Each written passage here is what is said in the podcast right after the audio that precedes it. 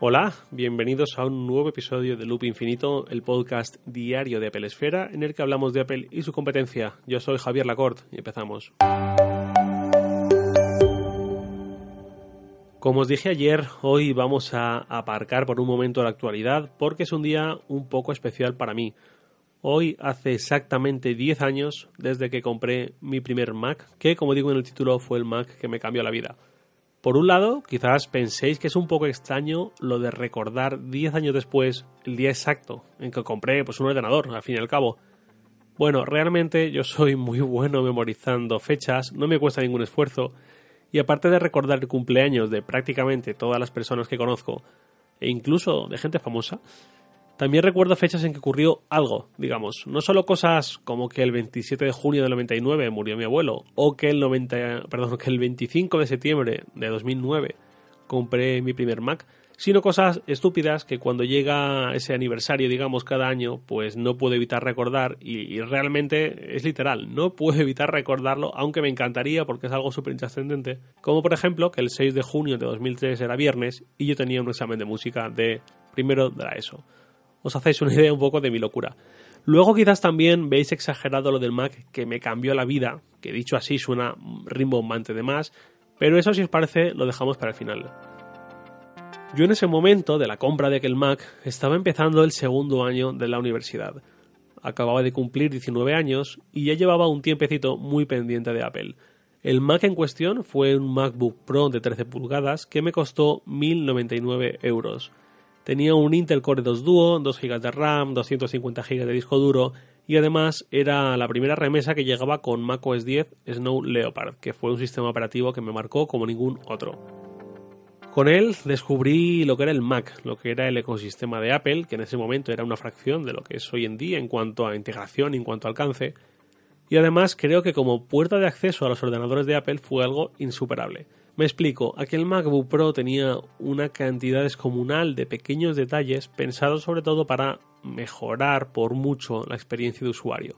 Bueno, tenía por ejemplo un diseño unibody de aluminio, que creo que fue el primer Mac con una construcción así tenía una pantalla LED muy superior no solamente a la competencia, sino también a la generación anterior. El conector MagSafe que se conectaba de forma magnética y que ante un tirón repentino del cable, como puede ser el que da alguien que cruza sin fijarse cuando hay un cable de carga suspendido en un portátil hacia el enchufe, se lo lleva por delante con la pierna, ahí lo que ocurría era que el, el conector saltaba, se desenchufaba del Mac y el Mac no se caía al suelo, que era la gran gracia que tenía este conector súper icónico. Ese mismo MagSafe tenía también un LED de carga que se mostraba naranja cuando estaba cargando el Mac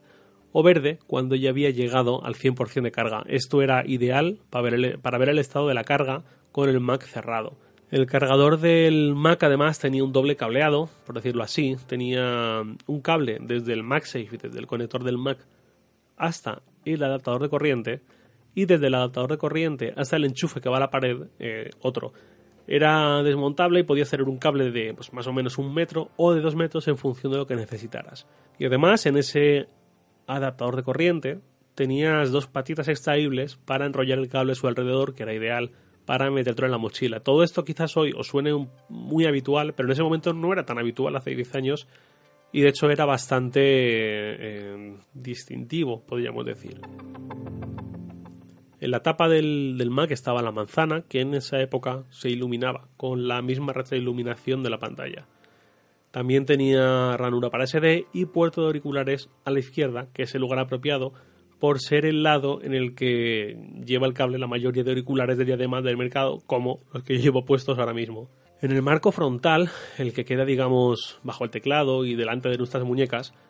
había un LED blanco que daba la sensación de respirar con su iluminación al compás del, funcionamiento del Mac y servía de puerto infrarrojo para utilizar un Apple Remote, aquel mando de distancia plateado de los Apple TV de la generación anterior, que por cierto costaba nuevo en tienda 20 euros, que nos parece inimaginable.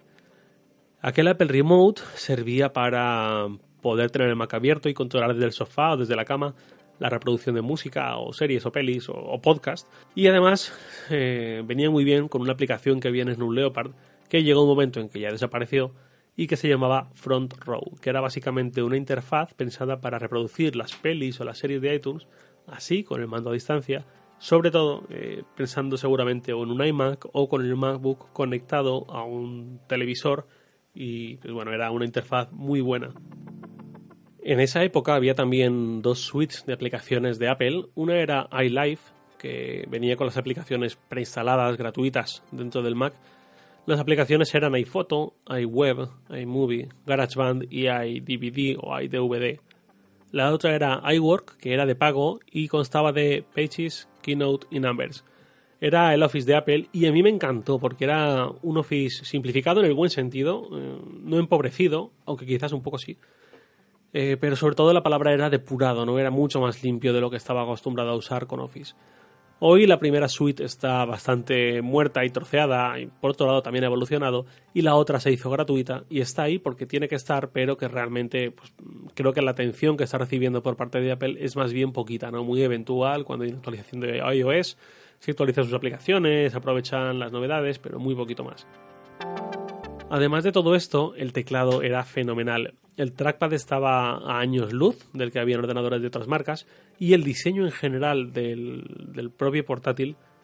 eh, era estupendo. Desde el punto de vista estético era muy fino para lo que era esa época, muy ligero también para lo que era esa época, eh, contando con que tenía incluso la unidad SuperDrive para CDs y DVDs. Y ya os digo, era un Mac que enamoraba a primera vista cuando lo empecé a llevar a la universidad y lo sacaba de la mochila y lo ponía sobre la mesa o la cafetería o lo que fuera, despertaba muy rápido la curiosidad de muchos compañeros, de gente que me veía con él y se acercaba a preguntarme qué tal era, si iba bien, si me daba problemas lo de que no llevara Windows, que qué pasaba con el Word y todo ese tipo de cuestiones muy habituales en esa época. Claro, en ese momento, año 2009, Apple todavía era famosa sobre todo por los iPod los Mac en España estaban empezando a despegar para el público generalista y hasta entonces habían estado reservados al nicho más creativo. Los iPhone llevaban solamente un año en España y todavía no habían calado ni una fracción de lo que empezaron a calar con la llegada del iPhone 4 un año después. Y em, os voy a incluir también en las notas, en los comentarios del episodio, un enlace a un artículo que hizo Marco Arment muy en la línea de esto, Aquel artículo es de hace creo que un par de años, finales del 17, y se titulaba El mejor portátil de la historia. En ese artículo, con algunas fotos acompañando, Marco Arment, que seguramente mm, os será familiar a muchos de los que estáis interesados en Apple, porque es alguien muy famoso en este entorno, desarrollador, además escribe artículos y demás, em, comentaba un poco por qué cree que aquel portátil, eh, no, el, no, el, mismo que el mío, sino uno muy parecido, el MacBook Pro de 15 pulgadas, de entre 2012 y 2015, ahí cuenta por qué a su juicio aquel fue el mejor portátil de la historia, no solamente MacBook, sino el mejor portátil de la historia. Cuenta un poco también todos los detalles que tenía y bueno, hay alguna... su, su conclusión general era que aquel Mac era el culmen de los ordenadores que se adaptaban a nosotros y no al revés, que según él es lo que pasó a partir de ahí en el, con esa generación de ordenadores en que a su juicio somos nosotros los que nos tenemos que adaptar a ellos. No sé hasta qué punto estoy de acuerdo con él, pero seguramente como mínimo una buena parte de razón lleve. Y para ir, ir finalizando el episodio, os explico un poco lo del Mac que me cambió la vida, que quizás penséis con mucha razón y con motivo que eh, me estoy columpiando, que me he pasado de frenada, que es una frase que digo por decir y todo esto, pero realmente estoy convencido de que me cambió la vida y me explico.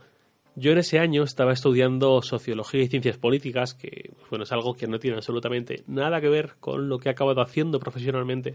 Eh, y estoy muy convencido, y lo digo de verdad,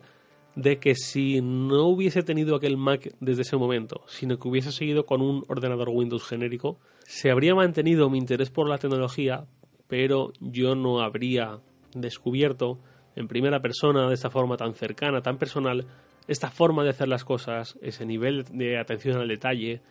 eh, el rigor que transmite el proceder de las aplicaciones que te puedes encontrar en un Mac, hoy quizás tienen menos valor, pero hace 10 años no teníamos tantas aplicaciones web, sino que eran más aplicaciones de sistema operativo. Y todo esto creo que me fue conduciendo a una forma de hacer, una forma de proceder, una forma de entender la tecnología que me ha permitido eh, pues bueno, tener una carrera profesional que ya va por el séptimo año, em, precisamente eh, como la que he tenido, que no estoy diciendo que sea brillante ni que sea comparable a los resultados laborales de Apple, ni muchísimo menos, pero que creo que en cualquier caso hubiera sido muy diferente eh, el devenir de estos 10 años para mí personalmente si no hubiese tenido aquel primer Mac. Claro, en ese momento yo no tenía ni idea de lo que iba a significar, pero por eso decía que esta fecha es un poco especial para mí. No es que voy a celebrar nada, ni mucho menos, pero sí que por su simbolismo me gusta en el día de hoy, de esos 10 años de mi primer Mac y de todo lo que os he dicho que significa, que conlleva, pues me gusta mirar atrás, ver todo lo que me ha pasado en estos 10 años y darle a aquel primer Mac y en cierta forma también a Apple su buena parte del crédito por eh, lo que me ha permitido ¿no? en todo ese tiempo. Y nada más por hoy. En agradecimiento a los que hoy os hayáis quedado escuchando la turra hasta aquí, os diré que hoy es miércoles y mañana es jueves. Mañana jueves será el último episodio pre-comentarios sobre el iPhone nuevo, el Apple Watch nuevo, que estoy disfrutándolo ya, ya estoy utilizándolos. Os diré eh, un poco en avance y anticipación que el iPhone que estoy llevando en el bolsillo ahora mismo es un iPhone 11 Pro y además en color verde medianoche. No le tenía demasiada fe, pero he de decir que es bastante más bonito cuando se tiene delante que los vídeos que se pueden ver, ¿no? Y nada más, eso es todo por hoy. Recapitulación, mañana capítulo normal, digamos, y a partir del viernes sí que entramos ya con, con capítulos, con episodios sobre iPhone 11 Pro, Apple Watch Series 5, WatchOS 6, iOS 13, iPadOS 13 y pues bueno, a ver hasta cuánto duran. Y nada más por hoy. Un abrazo y hasta mañana.